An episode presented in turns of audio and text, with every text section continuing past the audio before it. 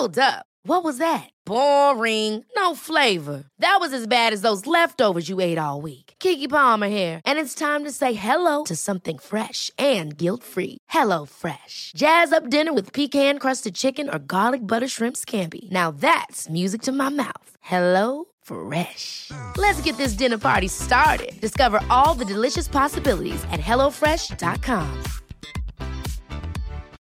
Life is full of what ifs. Some awesome, like what if AI could fold your laundry? And some, well, less awesome, like what if you have unexpected medical costs? United Healthcare can help get you covered with Health Protector Guard fixed indemnity insurance plans. They supplement your primary plan to help you manage out of pocket costs. No deductibles, no enrollment periods, and especially no more what ifs. Visit uh1.com to find the Health Protector Guard plan for you. Since 2013, Bombas has donated over 100 million socks, underwear, and t shirts to those facing homelessness. If we counted those on air, this ad would last over 1,157 days. But if we counted the time it takes to make a donation possible, it would take just a few clicks. Because every time you make a purchase, Bombas donates an item to someone who needs it. Go to bombas.com slash ACAST and use code ACAST for 20% off your first purchase. That's bombas.com slash ACAST, code ACAST.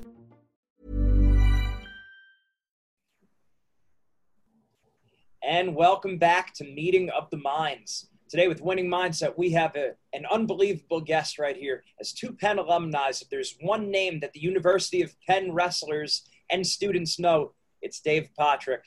Thank you very much for joining us. My pleasure. It's nice to be with you, Gino. Absolutely.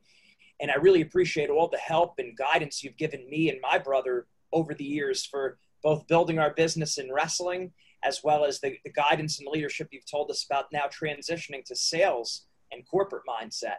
So we're very Right. appreciative. Good, good. So I'd love for you to talk about your journey, how your sports career took you into success in business, and how a lot of that I remember you telling us was your mindset and how you've made that transition. Well, you know, I had a really interesting experience because uh, I did I did okay as a Penn wrestler. I also played football, so I was a two sport athlete at Penn, and I did okay, but not as well as I would have liked to have done. The real breakthrough for me came the following year after I graduated Penn undergraduate. When I went on to Wharton to study for my MBA, I became the assistant wrestling coach at Penn.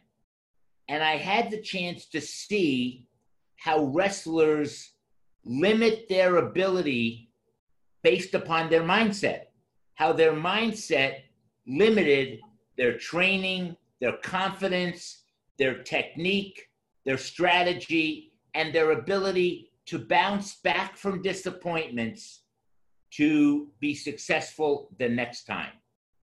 And I learned all the kinds of things that you already teach as part of your mindset training.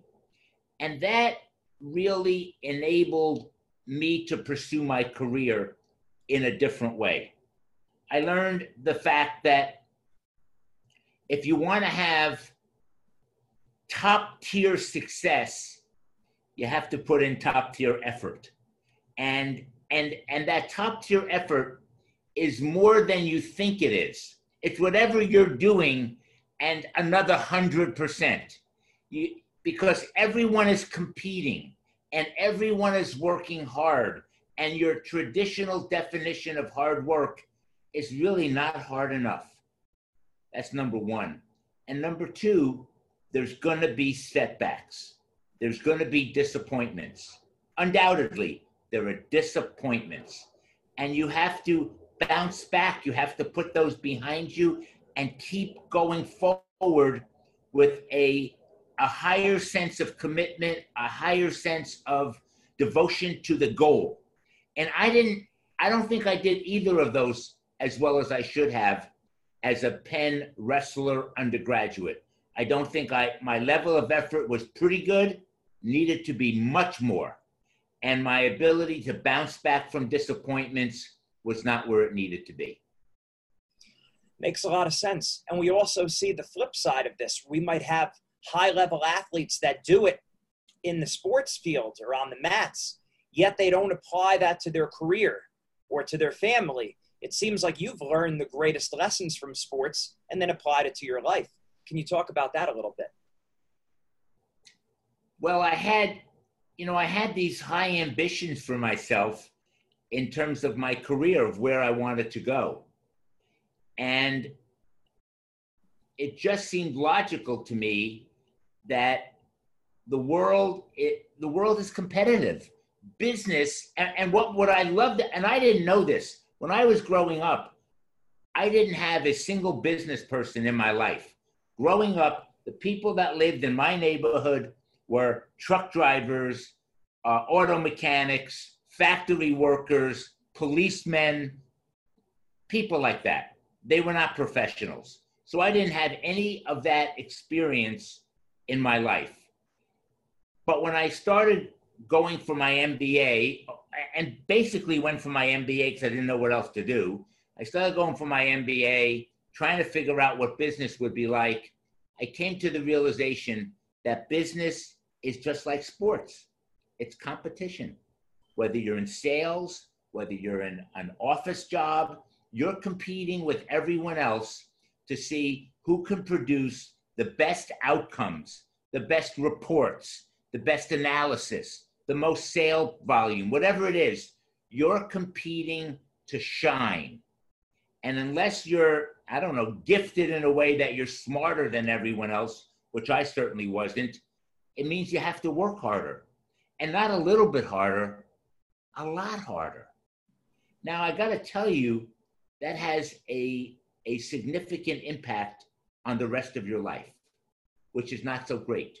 You might have to sacrifice family time, uh, relationships with your wife, relationships with your kids. Um, there isn't an easy way that I could that I could find, and I wish, I wish looking back that maybe I had been a little less successful in my career and a whole lot more successful in my personal life. I don't think I found the way to balance that. Makes sense. And these are the lessons we learn along the way. What would be some tips and some uh, practical steps you would say, maybe setting boundaries for ourselves that you would recommend uh, for business people? Well, for example, when when when I was building my career, you couldn't really do work at home. Your your your time to be productive was in your office. So I would, you know, get in at seven in the morning and I would leave at nine o'clock at night every day. I would never have dinner at home with my children or my wife. Well, now things are different. You can be home at 6 30, 7 o'clock. You can spend two or three hours with your kids. And if you need to, you can get back on the, your laptop and you can do the work that needs to be done. I, I'm not I'm not suggesting you put in less hours. I don't think there's any way to put in less hours and be uber successful in your career. I think I think you can allocate your time somewhat differently. I think the other thing that I learned um, that I would want to mention is that just like in sports, one superstar doesn't make a team successful. It's about building a great team. And I had that experience in sports. I learned that as an athlete, and I took that with me to my business life. And when I got in a position where I was a leader of teams, where I was a manager, a middle manager, a senior manager, a, senior executive, a CEO, I always focused on making sure that I was recruiting all the time top talent to be part of my team because I knew that one person can be the catalyst, but one person doesn't create success. Yes, very true. And there's the selection, and then there's the development of the workers that are around us. So, how do you recommend? What are some of the tips that you'd recommend in selection? Of course, there's the talent, they have the resume, but also the attitude part that you'd be looking for. And then also, how do you develop them as well as improve maybe problem areas? Yeah. So, I think, you know, you have to, when you're doing these interviews, I, I think you have to ask you have to ask probing questions that don't have simple answers. So, someone who's in your office to interview, they they are there to impress you. Obviously, they're going to give you the shiny version of the penny, you know, that looks great. I think you have to ask them some tough questions. How would you handle a situation like this? And and kind of see how how honestly they come to the to the answer. Do they do they discuss it from a candid, honest perspective, or do they give you a glib answer that is just not truth is not truthful, is not is not sincere? I think you have to ask them questions about the most difficult moments in their life and and where they have failed and what they have learned from those failures. And if they've they've never failed, then they probably haven't reached high enough in the course of their lifetime to go after the big successes that are so hard and so elusive um, for all of us throughout our throughout our lives. Um, so I think the interview process, um, I think uh, going after uh, asking for um, references. Obviously, that's a that's a very tough thing to do because all the references have been carefully chosen. People that are going to give them going to give them you know great great uh, feedback that are going to uh, sing their praises.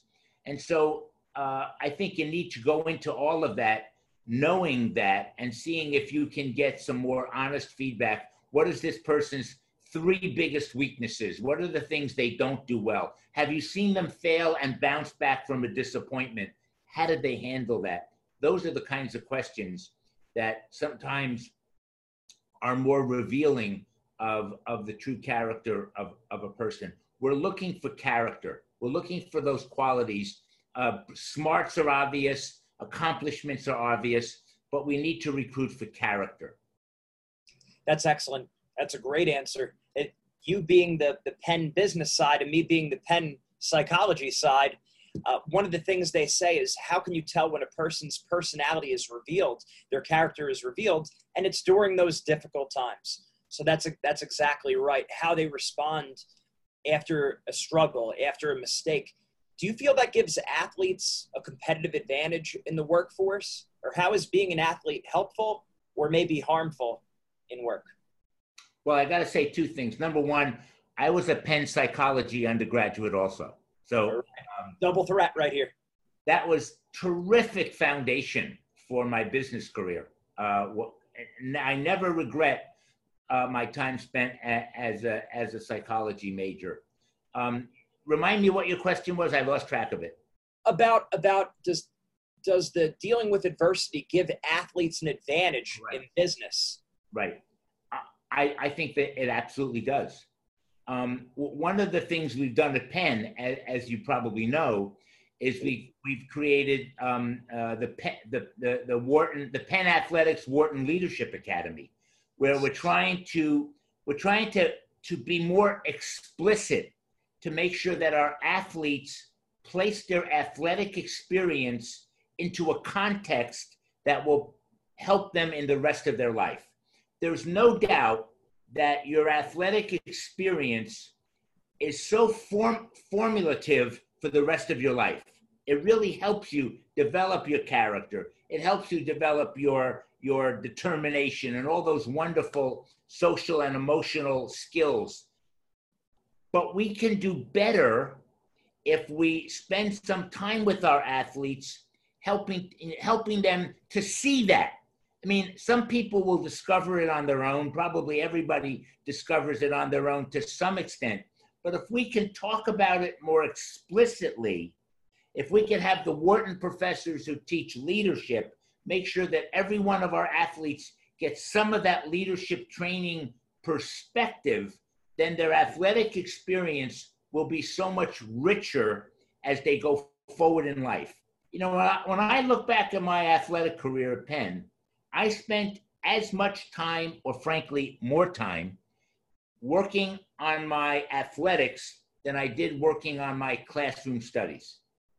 Now, if I want to leave Penn with the best form, form, formulaic experience I've got to make sure that that athletic time is is spent learning more than how to do a single leg takedown or how to cover a cover a, a, a fast halfback as he comes out in the flat looking for a pass.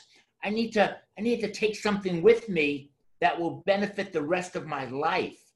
And I feel like I figured that out, but it would have been sure great if the Penn professors or some staff had helped put that into context for me. Uh, let me give you one more example. Every sport, virtually every sport, elects a captain for that team. But do we ever really tell those captains what it means to be a captain? What, what, if we have an athlete that's struggling, if we have an athlete that's not putting out, if we have an athlete that's not showing up, if we have an athlete that's not getting along with the rest of the team, is that the coach's job or is that the captain's job? Do we train that? Not really. And so I, I, was the captain of the wrestling team. I didn't really know what I was supposed to do. So what we're trying to do now is try to be more explicit in having people understand not only what they should do, but how to do it in ways that will benefit the rest of their life. Exactly. Consciously and explicitly developing these leadership qualities and how to handle this. And I have to say, it's seeing it firsthand and from my teammates and being involved. This this Penn leadership program has been an unbelievable success and strong recommendation for other colleges to be following Penn's and and you are lead with this. So that's great. Another question I have is I think, also, I, I think it's also a recruiting asset. So that I mean that the the the guys that are juniors in high school that are football players or track stars or wrestlers or basketball stars, they may not get it. But when the coach sits down and talks to their parents about this, the parents will get it. I guarantee you, the parents will say, "Oh yeah, that that makes a lot of sense." Right, and of course, the great coach Roger Reina, he knows that, he uses that well. It's just an unbelievable thing. So really, but on behalf of all of the Penn wrestlers, Penn athletes that have benefited we really appreciate it. Thank you, Dave. So, so another question that I have with with that is one of the things uh, we spoke about when you were giving my brother and I some mentoring advice. You said as we move into more corporate America and business, sometimes there's a prejudice against athletes. Can you speak about that and how we could possibly overcome that? Well, I think the non athletes sometimes have a little bit of a chip on their shoulder about the athletes. Well, the athletes got special permission, special attention, this, that, and the other thing. I think non athletes have a little bit of a jealousy toward those kids that come out of college with athletic achievements. And so I don't think when we get in the job, you, I, my recommendation is don't come to your office and put your NCAA championship on the on, on the shelf. Leave all that stuff home. That that's to for you to share with your family and your friends, not your coworkers. I don't think you talk about that. I don't think one of the things I was very careful when I gave speeches, I was very careful not to use sports metaphors in my speeches and talk. I remember one time I was having just a meeting of my inner circle which was, I think, five men and two women. I said, look, guys, we've really got to get this ball over the line. It's really important. Meeting adjourns. One of the women comes up to me and says, what does that mean, get the ball over the line? What kind of ball and what, what kind of line? And I, I explained it to her. And, I, and then she said, you know, when you use those metaphors, Dave, in your speaking, I feel left out. I feel like you're not talking to me. So I think that's something important to be aware of that they they you, you're leaving out non-athletes it, it can have a certain degree of gender bias um, in your language i think you have to be really careful um, about all of that that's an interesting point and i think a lot of athletes that wouldn't even pop up in our mind. And it's important that at very least we're aware of it, right? Awareness in psychology is step one. I guess maybe maybe a little bit of pushback there is you do get a buy-in from a lot of people there. Do you think maybe we say because it does um, sports do tend to bridge um, gaps between people.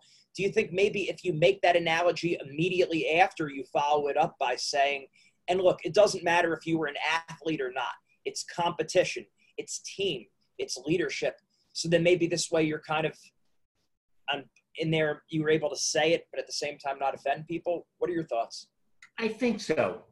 I think there's, if you think about it enough and place it in a context where those who were not athletes or those who don't know the rules of whatever athletic competition you're describing um, don't feel left out.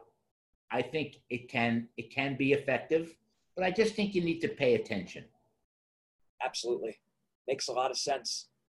And then last question: Are there any other mindset red flags or mental mistakes that you tend to see people make? I know you hit on a few of them already, but anything else you could think of that in the business world that we might tend to, you might see people making these same mistakes over and over, and you just want to say to them, no, no, don't do it like that. Do it like this. And that'll save you a lot of time.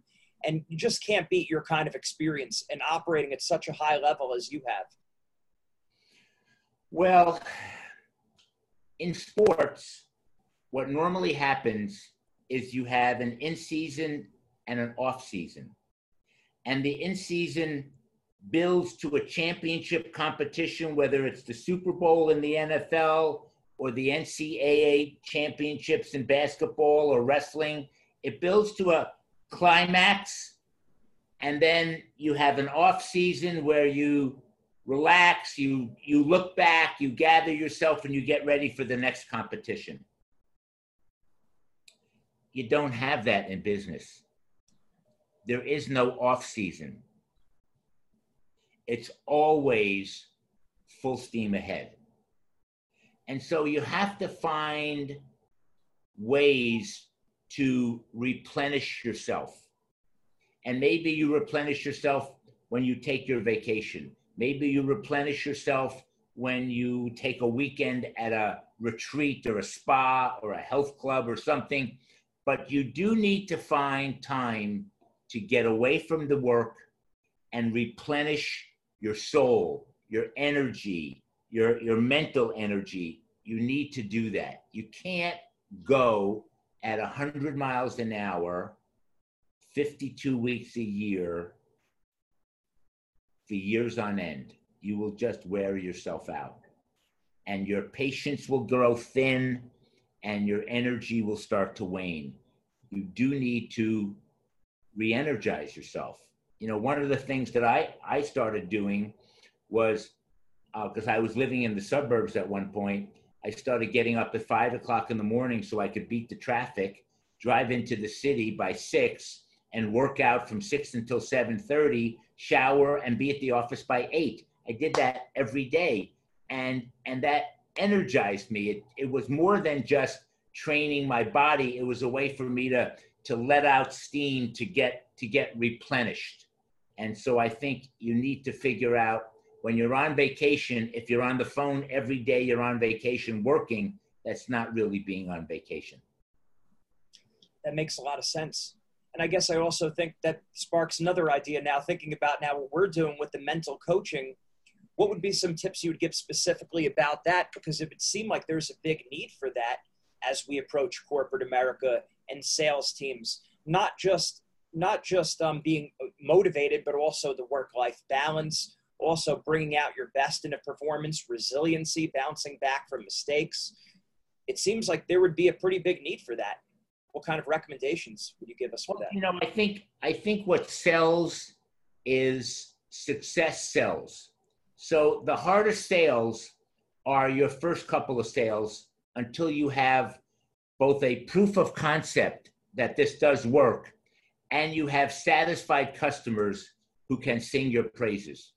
Every time I went into a new business or a new product line, something new we were doing at Schwab, for example, to expand our, our, our business, I would focus on making sure that I, I acquired customers that could then sing our praises and be the advocates for our business. To me, nothing is as compelling as a satisfied customer who is happy to tell other potential customers, this is great. This made a huge difference in my life. Excellent. Thank you very much, Dave. I really appreciate it for everything that you do. Seems like you're the man with the Midas touch. Penn Psychology Program, top three in the country. The Pottruck Center, top three in the country gyms. And, and unbelievable. I've worked out there many times. The wrestling gym, the Wharton School of Business, number one in the country. And just overall, great guy. Thank you for all the help you've always given me, my brother, as well as the Penn wrestling team, the Penn students. We can't thank you enough. So thank you for everything that you do. Well, you're very kind. I appreciate it, Gino. It's nice to be with you today, and I think we will uh, will sign off on that. Take care. Bye bye. Sounds great. Bye.